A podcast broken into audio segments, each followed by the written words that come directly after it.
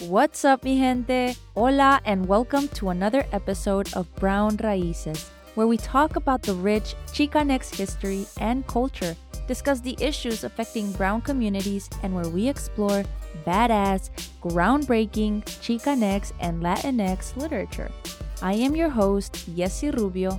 I have a bachelor's degree in Chicano Studies and a Master of Arts in Urban Education. Currently, I am a part time on screen instructor and a part time professional learning specialist. On a different note, today's episode is juicy. We are digging into the formation of the Chicano movement of the 1960s and 70s. And I will introduce important figures such as Cesar Chavez and Dolores Huerta, two badass figures of El Movimiento that contributed to challenging the status quo. This will be part one of the Chicano movement because there is so much to cover and I will split it into three bite sized parts. Okay, sin más rodeos, let's get into it. The Chicano movement was a social and political movement that emerged during the civil rights era. Prominent leaders such as Martin Luther King Jr., Malcolm X, as well as Black Panthers were having their own movements demanding justice and racial equality pues Mexican Americans did not stay behind and began their own movement, and very similar to Martin Luther King Jr., it embraced a nonviolent movement. And similar to Malcolm X, it emphasized cultural pride. The Chicano movement confronted a range of issues, including discrimination in education, employment, housing, police brutality, and the erasure of Chicano culture and history. Today, we are going to explore the beginning of the Chicano movement, and it will focus on farm workers and their struggle. Then, in the next episodes, we will continue the conversation and also talk about other aspects of the Chicano movement, such as land reclamation, art, music, and student walkouts. In the last episode, we talked about the Bracero program and how it shaped the conditions for farm workers in the US. After the Bracero program ended, working conditions and wages remain ridiculously low. Let's keep in mind that the Bracero program ended in 1964. However, many growers continued to hire undocumented immigrants and even Mexican Americans because they could continue to pay them substandard wages. A lot of Mexican Americans began to feel the coraje, the rage of having to do back-breaking jobs for long hours and being exposed to dangerous and poisonous pesticides. The average life expectancy for a farm worker in the 1960s was of 49 years old. Not only that, but farm workers' children only attended school for two to three years and then began working in the fields. These were children working the fields under the hot sun carrying heavy produce boxes and picking fruits and vegetables instead of playing and attending school. Children began to work to help their families to pay for food and essentials. Growers were okay with it. Why were they okay with it? Well, because if you are poor and illiterate, you are perceived as ignorant and easier to take advantage of, and you can't demand better pay. The growers knew that children were working and they did nothing to change it.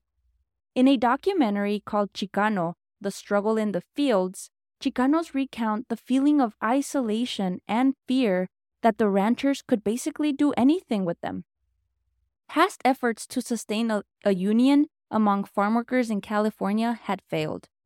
Before we get into the whole union um, plática, what is a union? Well, according to the U.S. Department of Labor, a union is a group of two or more employees who join together to advance a common interest, such as wages, benefits, schedules, and other employment terms and conditions. Having a union gives workers a voice that gives them the ability to negotiate with their employers about their concerns. Okay, now that we have established what a union is, let's talk about it in relation to farm workers. After the Bracero program ended, the amount of farm workers available to work the fields in the US reduced significantly. California farm labor organizers saw it as an opportunity. Okay, guys, agárrense because this is where it all began. In the summer of 1965, Filipino workers called a strike. The strike was led by the Agricultural Workers Organizing Committee, AWOC, which is a union representing Filipino farm workers. The strike took place in Coachella, which, side note, I know everybody knows Coachella for the musical festival that they have every single year, and shit is hitting the fan on local residents. Because of this festival and locals um, being pushed out, they, they can no longer afford to live in Coachella. Now it's a lot of Airbnb homes, and the cost of living is rising. So Coachella has a whole history and community that needs more attention, guys. That was just a side note. Okay, back to 1965. The strike held by Filipino farm workers was to demand fair wages and better working conditions. At that time, they faced severe exploitation and discrimination in the agricultural industry. It was very similar to what Mexican Americans were facing. On September 8, 1965, approximately 1,500 Filipino workers from different farms in Coachella went on strike to demand a wage increase from $1.25 to $1.40 per hour.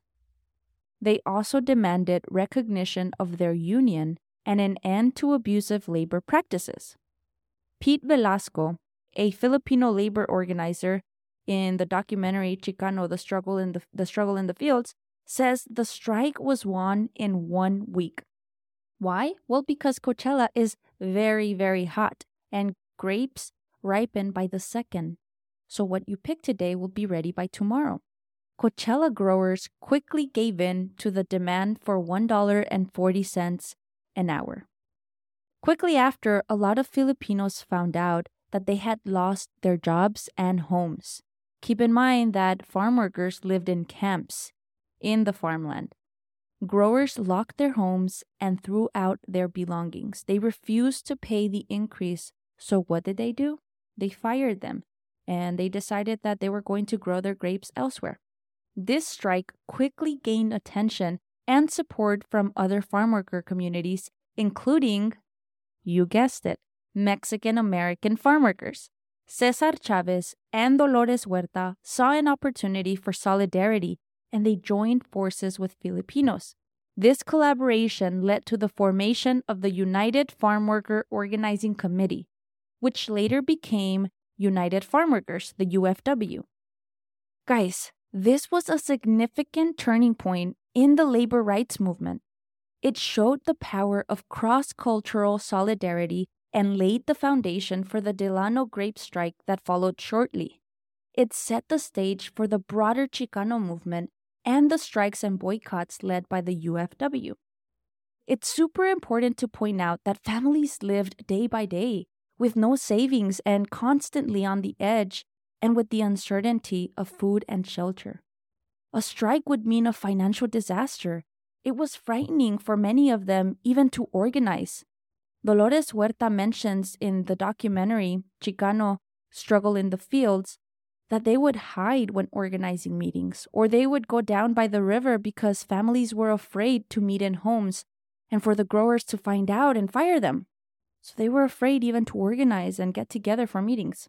The NFWA called a strike meeting to see if they would officially join the strike with the Filipinos, and it was on September 16, which coincidentally was Mexico's Dia de Independencia.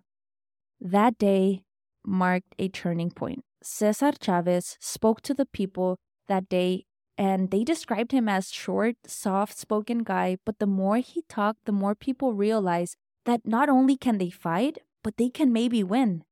That day the match was lit. National Farm Worker Association voted to join the strike. With only $87 in its treasury, union leaders pray that the work stoppage would be brief se amarraron el cinturón and bravely faced an uncertain future. Workers thought that the strike would last days or even weeks, but not years. A lot of families had the mindset that they had to fight. They had to stick together and fight because otherwise nothing was going to change. All right, guys, this was part one of the Chicano movement. The next episode, we are going to explore everything else that you need to know about the Chicano movement.